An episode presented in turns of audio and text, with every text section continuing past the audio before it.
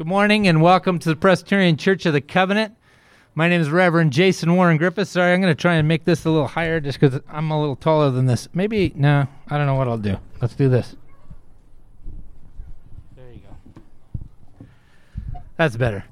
And this is also the podcast recording for November 15th, 2020. Sorry, I'm so tall, people. And notice I'm not in the eagle's nest. And I wanted to thank everybody for being so flexible, especially last week. We went back to our podcast recording because of the wind and the rain. And thank you very much as a congregation for being or remaining united and willing and wanting to gather together. I have one announcement, and then I'm going to hand over the microphone. Actually, I got a couple announcements. One of them is right after the service, we're going to do our first ever drive-in congregational meeting.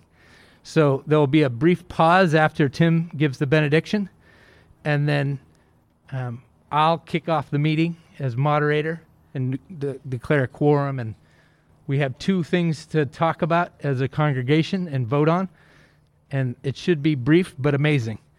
And the second thing is we have Reverend Tim McKelmott. He was my predecessor. He married my wife and I. He officiated the wedding. He was here for a bunch of years. That's a round of applause. It's so nice being down here too, by the way. Just because I get to see more people. Yeah, maybe I'll do this every once in a while. And so he's going to be sharing the word with us this morning, and I couldn't be more grateful to God for him in my life. And just make sure everybody listens. Listen more than you listen to me, okay? Okay. Anyway, the next person, I'm gonna invite Nora Anderson. She's gonna be giving us a blast from the past. A blast from the past about mission. We've always had an extensive outreach to mission, and last week we talked about the fact that in the 60s we started reaching out to the world and offering them ourselves and our resources. Presbyterian Women was started in 1961 and has been a mighty women of God and continue to be for a phenomenal amount of mission work, which we continue to this day. In 1972, with session approval, we inaugurated a program of designated mission giving. We were able to choose where we wanted our mission monies to go to Presbytery, which made mission giving so much more personable. We started out giving a portion of our monies to the Sowars in Nepal. At the time, here in the United States, we were doing cataract surgeries where you had to lay in flat in bed with sandbags beside you. In Nepal, the people lined up when the eye surgeons came in, and they did an assembly line where one person was on the table. They did the surgery, and as that person was getting up off the table, another person was laying down. Then we started serving with Fred and Marjorie Stock, who worked in Pakistan until their retirement, and they live in the Presbyterian homes in Duarte. We also worked with Dr. Dick and Chris Freeman, who were medical missionaries to a hospital in the Cameroon. And as these missionaries came through and talked at the church, there was one little girl who sat in the audience listening to them tell their stories, and she was always excited about the work. And that little girl went into missions herself. You can guess who that might be. When we connect to the world, our children are also listening and learning the different ways God can use them.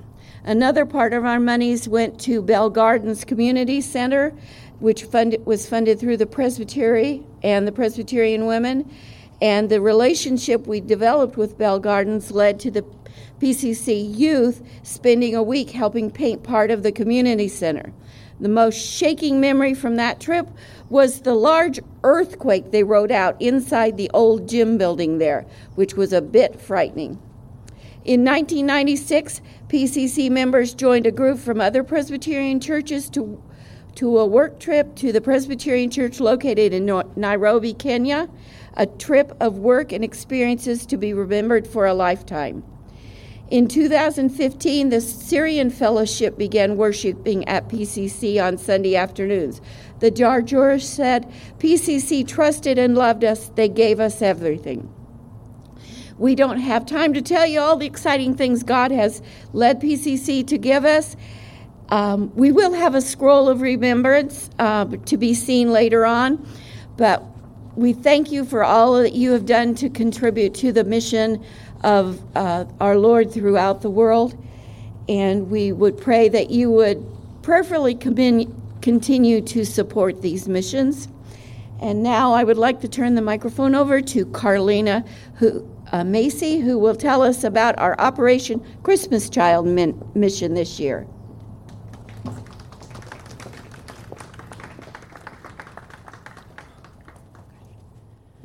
Good morning. At this time, I'd like to invite the children and students to come up and go stand near the shoeboxes to my left. As the children are coming up, I just wanted to thank everyone for participating this year in Operation Christmas Child. The boxes over here are just a fraction of the boxes that have already been packed. We've got about 150 more in the pantry and in room 5. And then this afternoon, we have a church that's dropping off another 600 boxes. So we are off to a great start. As you know, tomorrow is the beginning of National Collection Week, and we'll be collecting shoeboxes from all over Costa Mesa and the surrounding areas from all sorts of people, and we're going to have a great week. So what we'd like to do this morning is bless the shoeboxes that we already have here, and like I said, the ones in the pantry. So would you join me in prayer, please? Dear Heavenly Father, thank you for making Operation Christmas Child possible again this year. We are blessed to be a part of it, especially during a pandemic. Please bless these shoeboxes and remove obstacles in their way, and please help with customs and delivering shoeboxes to remote locations. We know all things are possible through you, and we pray that you get just the right shoebox to the specific child that needs it. We pray that every shoebox is a gospel opportunity and that the children who receive them see how wonderful you are through your Son, Jesus Christ. We pray that these children participate in the greatest journey lessons to become your disciples. We also pray that they share this good news with their families, friends, and neighbors, and that churches are planted in their communities. We ask you to bless everyone on both sides of these shoeboxes, from the children that receive them to all the volunteers that make it possible. Please bless churches like PCC that pack shoeboxes. May our faith become even stronger by participating in Operation Christmas Child. Please hear our prayer, Heavenly Father. We know that these shoebox gifts will bring joy to children in need and serve as an opportunity to share the greatest gift of all, the gift of eternal salvation through your Son. You've taught us that it is a blessing to give as well as to receive. Help us to truly feel this, knowing we are doing your kingdom work by making disciples of all nations. We thank you, Father, for the privilege of serving you. In your Son's name, amen. Thank you. Good morning, church. Good morning, yes, yes. You know, we used to say amen back in the day. And so I think the horn on the car is the new amen. So if you hear something you like, hit it. Okay. So good to be back with you again. And on this bright, sunny morning, we're glad to get together for worship once again. Let us be called to worship from the words of Psalm 66. Shout for joy to God, all the earth. Sing the glory of His name. Make His praise glorious. Praise our God, all peoples, and let the sound of His praise be heard. Father, we come to you this day in worship as your people in this part of your vineyard. And Lord, I pray as we gather together in one form or another through podcast or here present on the property, Lord, we pray that we can have a sense caused by your Holy Spirit that brings us together, that unifies us together, and gives us one voice even 1,000 tongues to sing your praise. Be with us, Lord, and receive our praise this day. We pray in Jesus' name. And all God's people said, Amen. Let's sing our opening hymn together. All right, now we have to, being about 100 people here, we have to make up for the rest of the 900 to get to the 1,000 tongues to sing. So let's do it with a lot of happiness.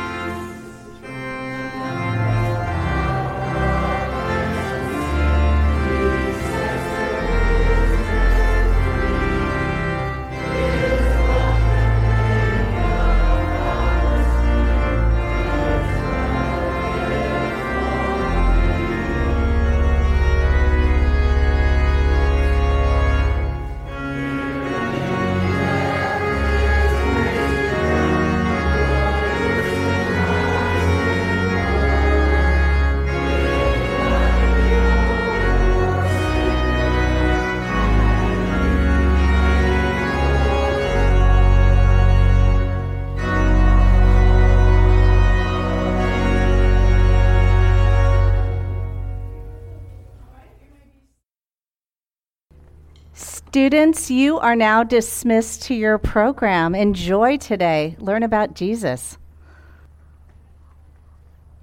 All have sinned and fall short of the glory of God, and all are justified freely by his grace through the redemption that came through Christ Jesus. Together, let us confess our sin against God and neighbor. Merciful God, we confess that we have not loved you with our whole heart. We have failed to be an obedient church. We have not done your will. We have broken your law. We have rebelled against your love. We have not loved our neighbors, and we have refused to hear the cry of the needy. Forgive us, we pray. Free us for joyful obedience through Jesus Christ our Lord. Amen. Hear and believe the good news. There is no chasm that cannot be bridged, no loss that cannot be removed, no mistake that cannot be forgiven, no life that cannot be redeemed by the grace of God in Jesus Christ. Our confidence is in God's grace. Know that you are forgiven. Amen. Well, you've heard that word amen a number of times. Pastor Tim encouraged you to chime in with amens. We heard it in the hymn. We've heard it now in the confession. I think you're getting maybe a signal from heaven here on what you're supposed to do throughout the day today. So we're going to sing a song called All the People Said Amen. I know you've heard it. And there's an opportunity to sing, to shout, or to honk your horn all throughout it. And it comes right after we sing, and all the people said, Amen. And that's where you'll get to chime in with your cars or your voices. You ready? Here we go.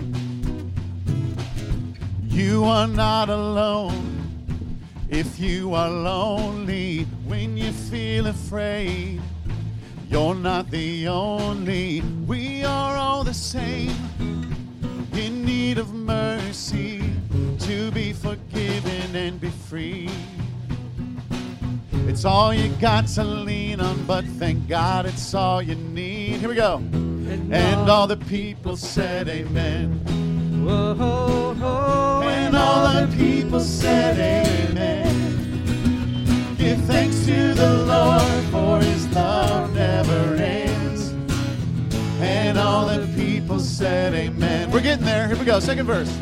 If you're rich or poor, well, it don't matter. Weak or strong, you know love is what we're after. We're all broken, but we're all in this together. God knows we stumble and we fall, but he so loved the world, he sent his son to save us all. Here we go. I'll give you the cue. And all the people said amen. Honk! Oh, oh, oh. And all the people said amen. Give thanks to the Lord, for his love never ends. And all the people said amen. Blessed are the poor in spirit, who are torn apart. Blessed are the persecuted, and the pure in heart. Blessed are the people hungry for another start, for theirs is the kingdom of God. Yeah. And all the people said amen. Amen. Whoa. And all the people said amen. Give thanks to the Lord, for his love never ends.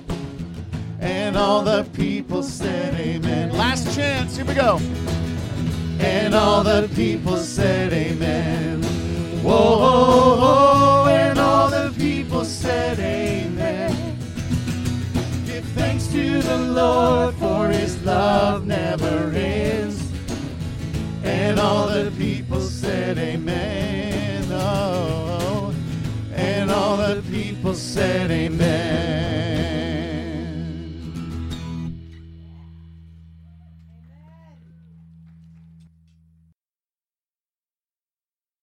Amen and amen. All right. It's like old times, huh? Yeah. It is. It is. Except we got this pandemic rolling around. Getting old, man. Oh, man. Don't go there. Don't go there. It's really good to be home, and it really does feel like coming home. For those of you that have come in the last, gosh, it's been 2.5 years. Welcome. I look forward to meeting you at some point. And for those of you that were with us during some of those 23 years that I was the pastor here, it's so good to see you again and to be part of this amazing ministry. I salute my brother Jason and all the work you're doing and the way you've hung in there. Somebody said, boy, you got out just in time, Tim. But I'll tell you what, I'm still pretty involved over at Shepherd's Grove Presbyterian Church in Irvine with Bobby Shuler and his group, and it's just a good church to be a part of at this point in time. We're kind of in and out. I preach around at different churches like I am this morning. But this is home, and so we thank you for welcoming us once again. Ruth is here. Actually, she's here with Doris Thompson. Some of you remember Patrick. Patrick is working today as part of the chaplain staff at UCI Hospital, so you can really pray for him, because they're now increasing their number, their caseloads over there at the hospital with COVID patients, and he would appreciate your prayers.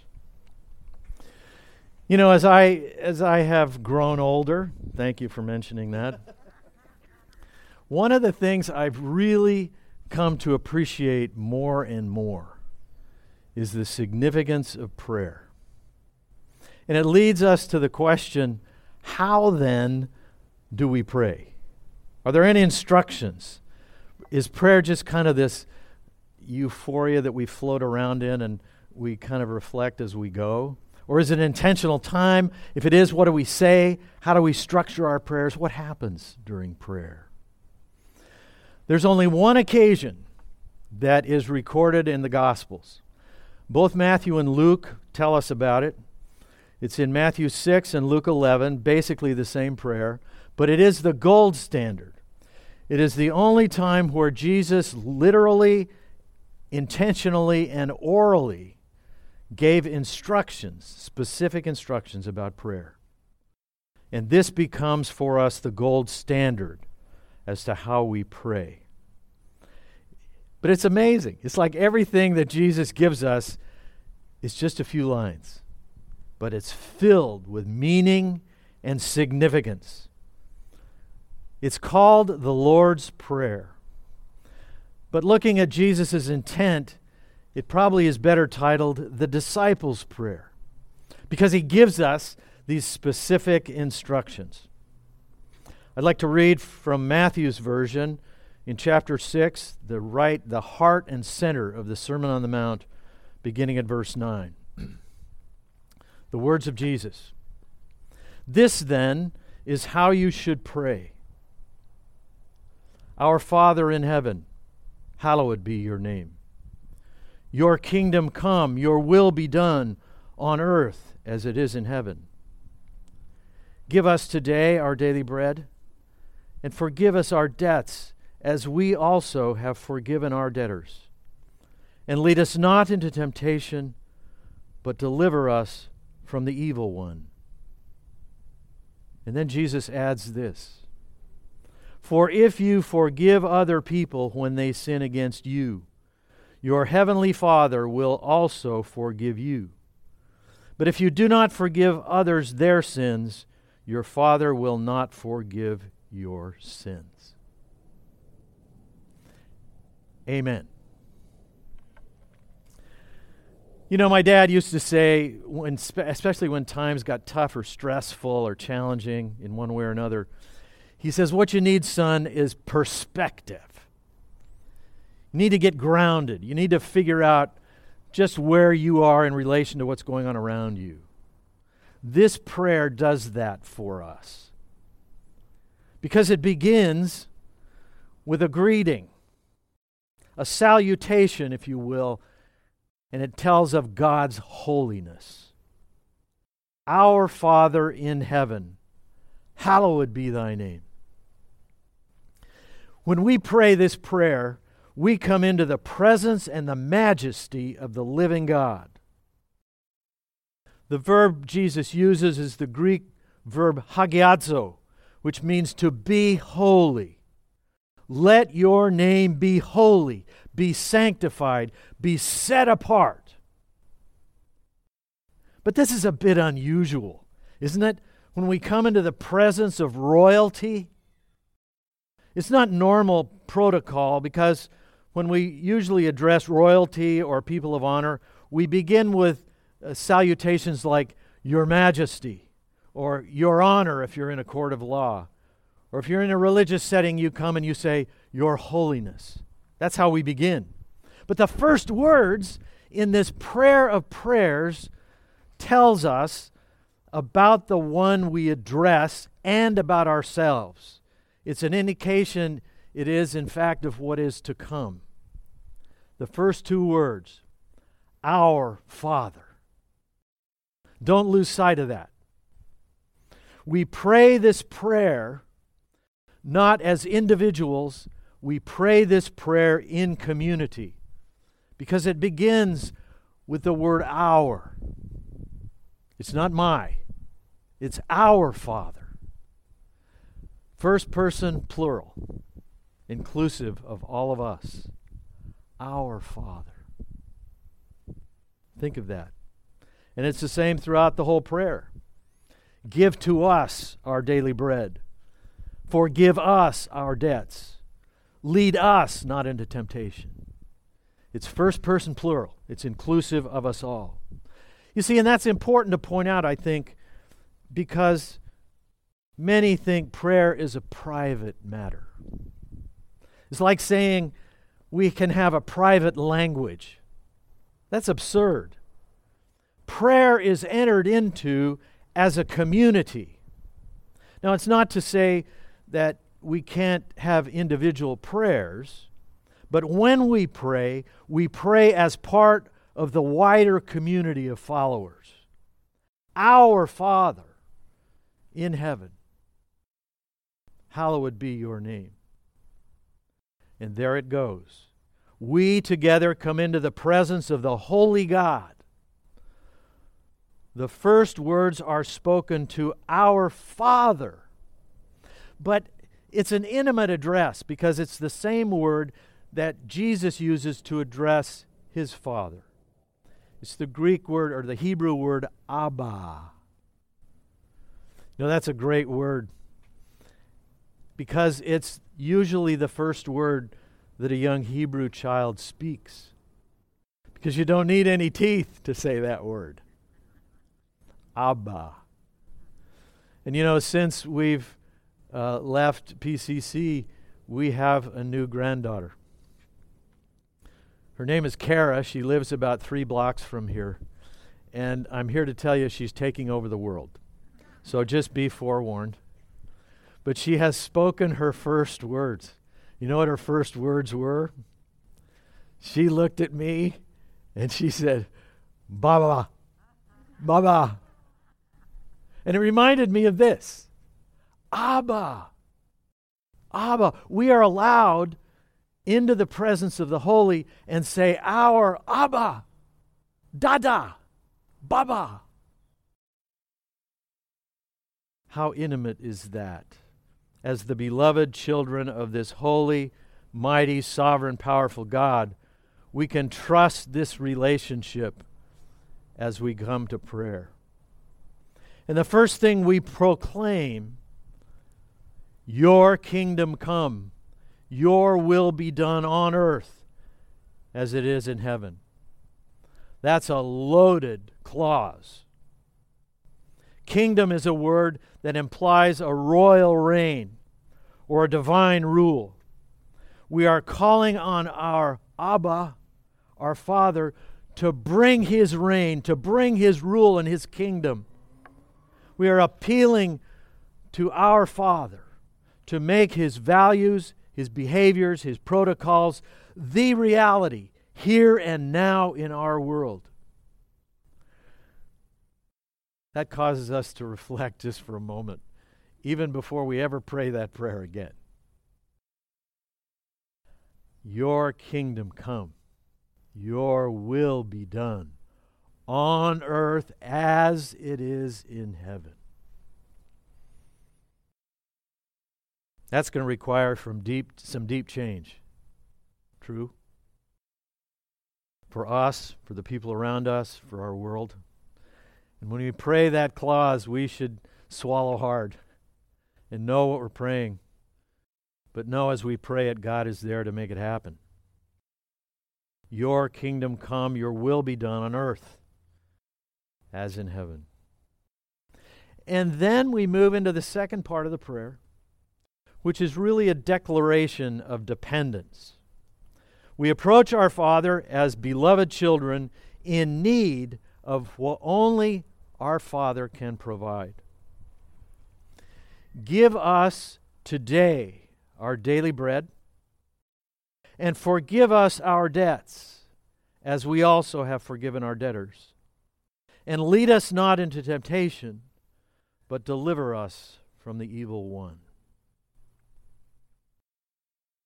Many of us have grown up with the illusion of self-reliance. We begin that early on. We've just been teaching Kara how to brush her own teeth. We're teaching our grandkids how to tie their shoes, clean up after themselves. Now, all that's good. I'm not saying we don't want to do that. But we work and we grow later in life to own our own home, our own business, and to be financially independent. Really? Is this even a possibility? In reality, this prayer and the Gospels teach us that we are all interdependent. And in this prayer, we begin with that admission. We are dependent, first of all, on our Creator God, the Father, for our very lives and salvation. And we come to this prayer hungry, in need of food, guilty in need of forgiveness, and helpless in need of deliverance. Give us this day our daily bread. It's okay to ask God for the things we need. He knows we need it. We must have sustenance. And it even reminds us of the children of Israel in the wilderness. They needed bread in the Exodus. And God answers their prayer and provides bread. He provides manna from heaven in the barren desert. Enough for one day. A daily bread. It's not going to Costco and getting a month's supply. It's one day. And notice too, it's bread and it's not cake. It's not a croissant. It's just plain bread. But it's enough to keep us from hunger. And I actually believe that this also can be read metaphorically as well as literally. We need shelter. We need justice. We need peace. This is part of asking for daily bread in our lives. And we make this request in community, in line and alongside of people that need bread, probably far worse than we do. And we must be interceding for all those who are denied this bread, this justice, this peace. Lord, provide for us all the elements we need as your kingdom comes to reign on earth as in heaven. And then it goes on to the next need. Forgive us our debts as we forgive our debtors. As we've said, the reality behind this prayer is that we are the Father's beloved children. Nonetheless, we have violated what God our Father has for us to become. The word in the original language means to offend or to violate. In other traditions, and this always is the stumbling block, isn't it? If you come from another denomination, use the word trespass. In many ways, that's, the same kind of a word. You've done something wrong. You've trespassed. You've violated. You've offended some law.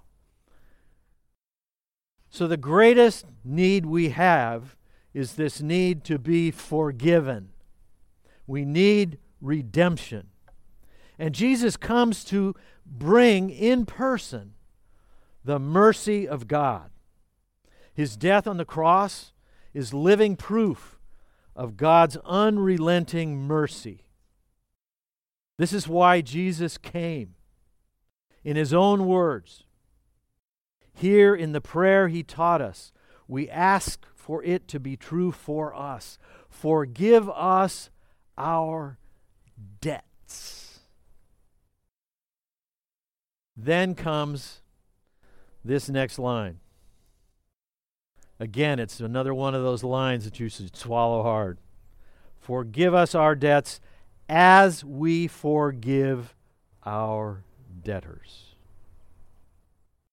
Forgive us as we show forgiveness for those who have wronged us. Who's flashing in your mind?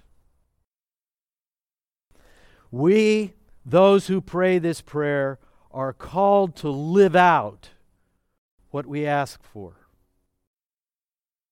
We, as the Church of Jesus Christ, are sent out and called to embody to the world the glorious and stunning message of forgiveness. God's intention is that the world be able to see his purpose lived out in the relationships of those who pray this prayer. As we forgive those who are indebted to us. Let that settle in.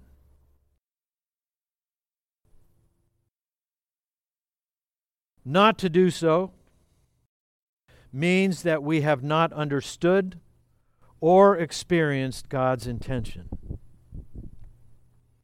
It's like we are saying, I don't really believe God's kingdom has arrived in Jesus, or that the forgiveness of sins has actually happened on the cross. You see, this isn't just a nice moral lesson to create a more tolerant world. This is something that Jesus' followers had to learn as Jesus' life unfolded before them. And if we deny that one clause, it's like we're cutting off the branch we're sitting on. For it's the essence of the gospel message. And this line is so filled with implications.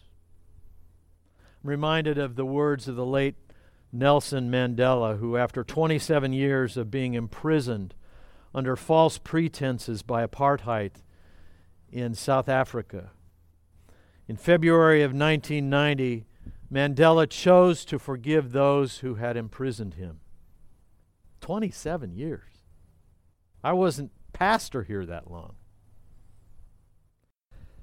Mandela was then willing to be elected president of South Africa and govern the people who had imprisoned him illegally. And because of his willingness to forgive, he became a human rights advocate of the highest order. Afterwards, someone asked him how he avoided acting out of resentment and bitterness. And he said this, "If you fill your life with thoughts of resentment and bitterness, your enemies and captors will win. But I chose a higher road, the road of forgiveness. And therefore, love and God and I have won.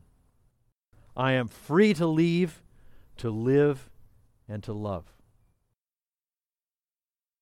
Who is God calling on you to forgive? The person in your family who turned on you? Your former spouse? Your father who brought abuse to your family? The co-worker or supervisor you dread facing each day? We come to prayer as people in need of daily bread, forgiveness of sins, and finally, our need for God's rescue from the wicked one.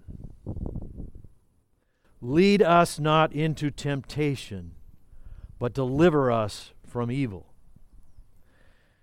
I remember the little girl, it might have been here, who sat up on the steps inside with me one day as I was giving a children's sermon, and we talked about this prayer.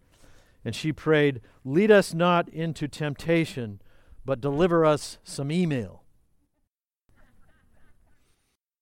Now, after these times, I'm certainly not asking for email, but that's not what the prayer says. There is a present force alive today and contending for our soul, our very life.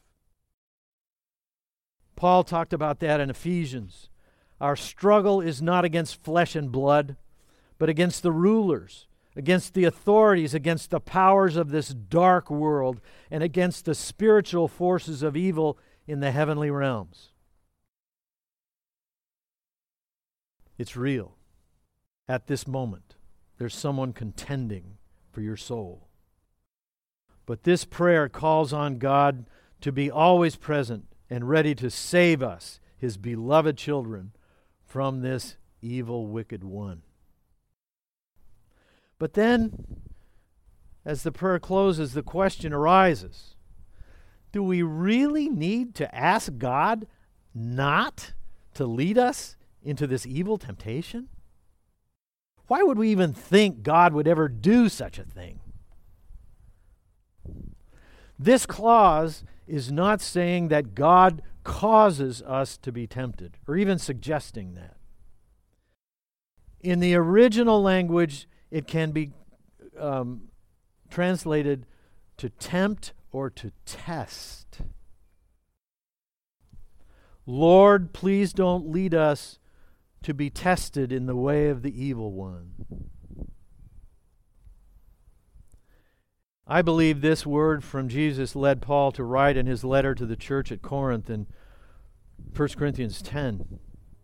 No temptation, same word, testing, has overtaken you except what is common to humankind.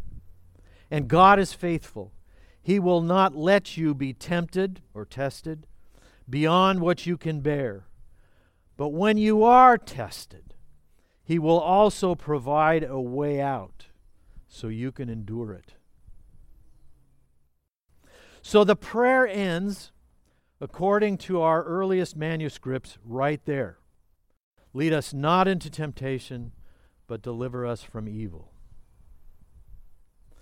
But it seems it was hard to believe in the first century that prayer would end that way.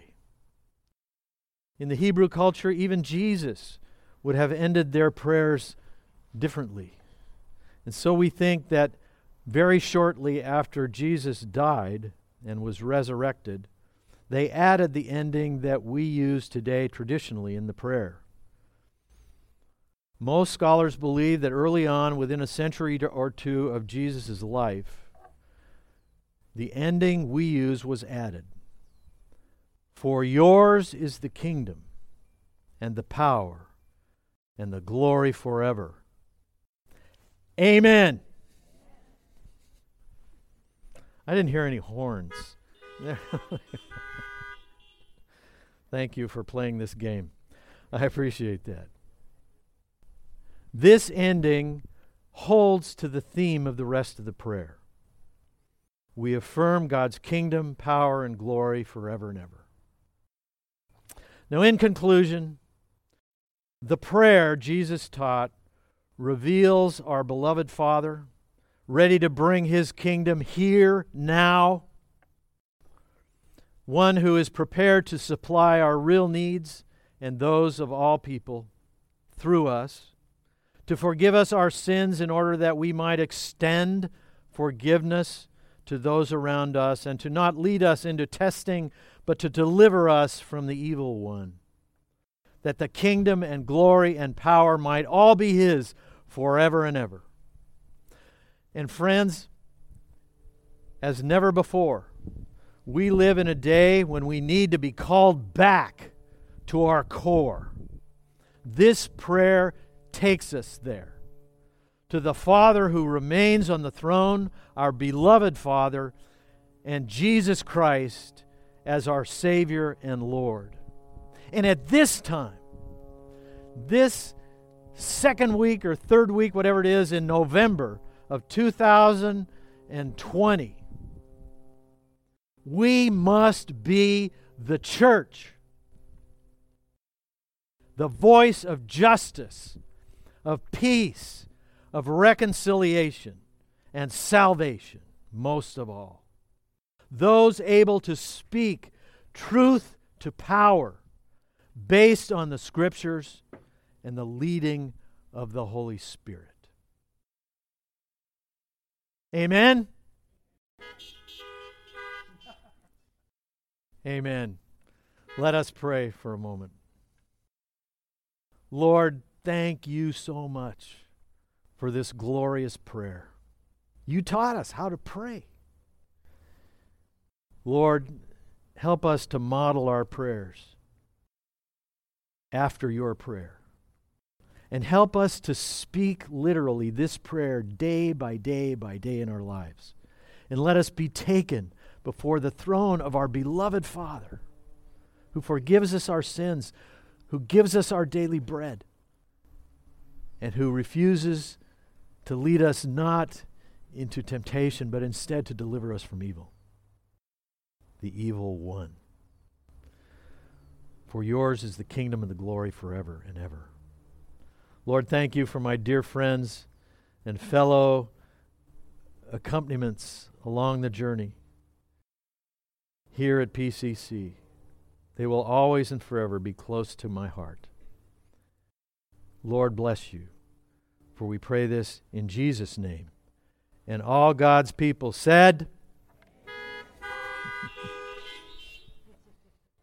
Well, we've come to that time in the service where we get to express our gratitude in another fashion. We call that worship. We get to worship with our minds. We get to worship with our hearts. And in a very tangible sense, in this carnal existence, we get to worship with our finances. And so if you are listening in today, mail your tithes and offerings to Presbyterian Church of the Covenant, P.O. Box 2128. That's in Costa Mesa, California, 92628.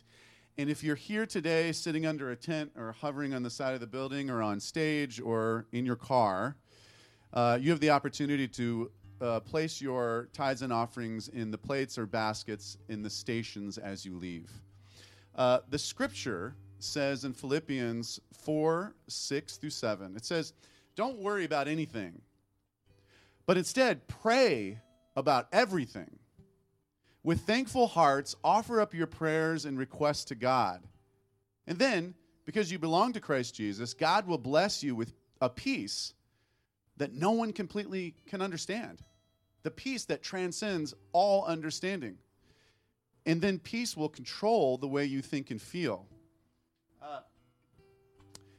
There's a lot of things that we can choose to be worried about these days.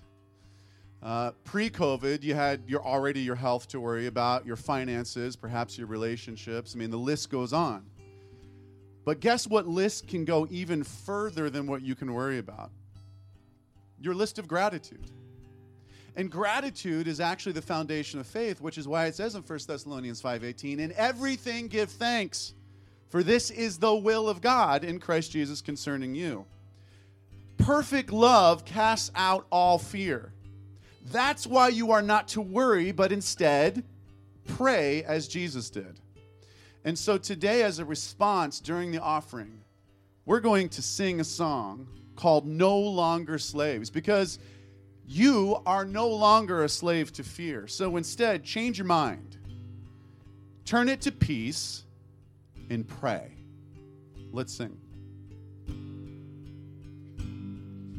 For you unravel me with a melody, you surround me with a song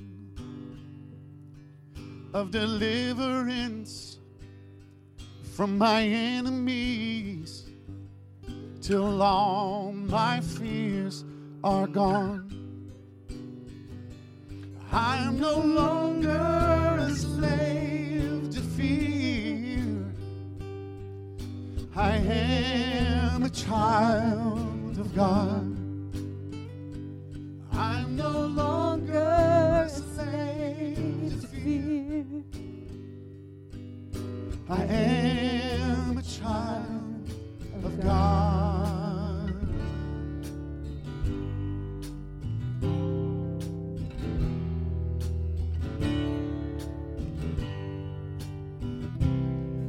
From my mother's womb, you have chosen me.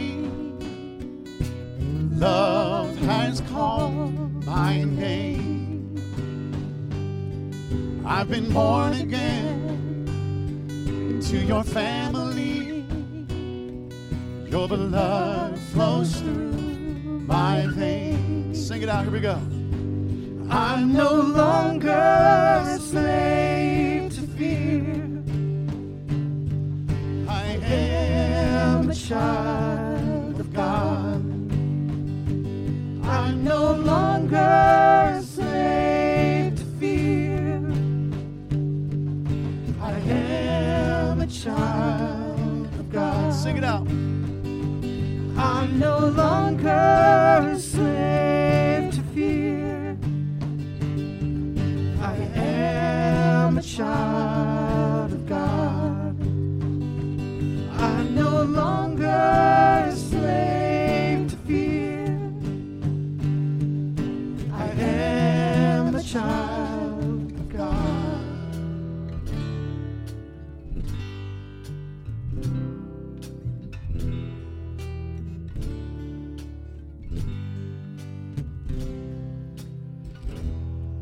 I am surrounded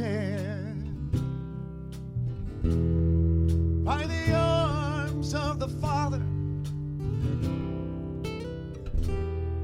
I am surrounded by songs of deliverance, for we've been liberated from our bondage. We're the sons and the daughters. So let us sing out freedom. Oh, oh, oh, oh, oh,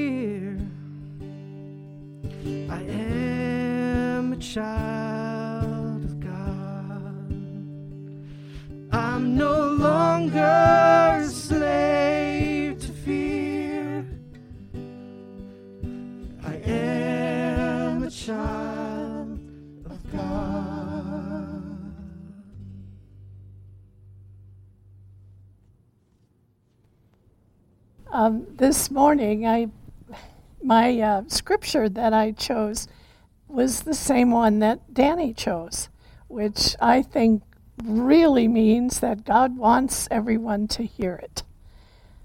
So I'm going to repeat it. Do not worry about anything, but in everything, by prayer and supplication with thanksgiving, let your requests be made known to God. Paul, writing from a jail in Rome, encourages his friends and partners in the gospel to not only present their prayers and supplications unto God, but also present their thanksgiving. In spite of everything happening in our world these many months, we are still encouraged to come before God in thanksgiving. Pray with me. God of heaven and earth, through Jesus Christ, you promise to hear us when we pray to you in his name. Confident in your love and mercy, we offer our prayers. Give us the grace and courage to not only hear your will, but to do your will. Hear us as we pray for our neighbors in need. Then give us the courage to transform our words into actions. Strengthen this congregation in its work and worship. Fill our hearts with your self-giving love, that our voices may speak your praise and our lives may conform to the image of your Son.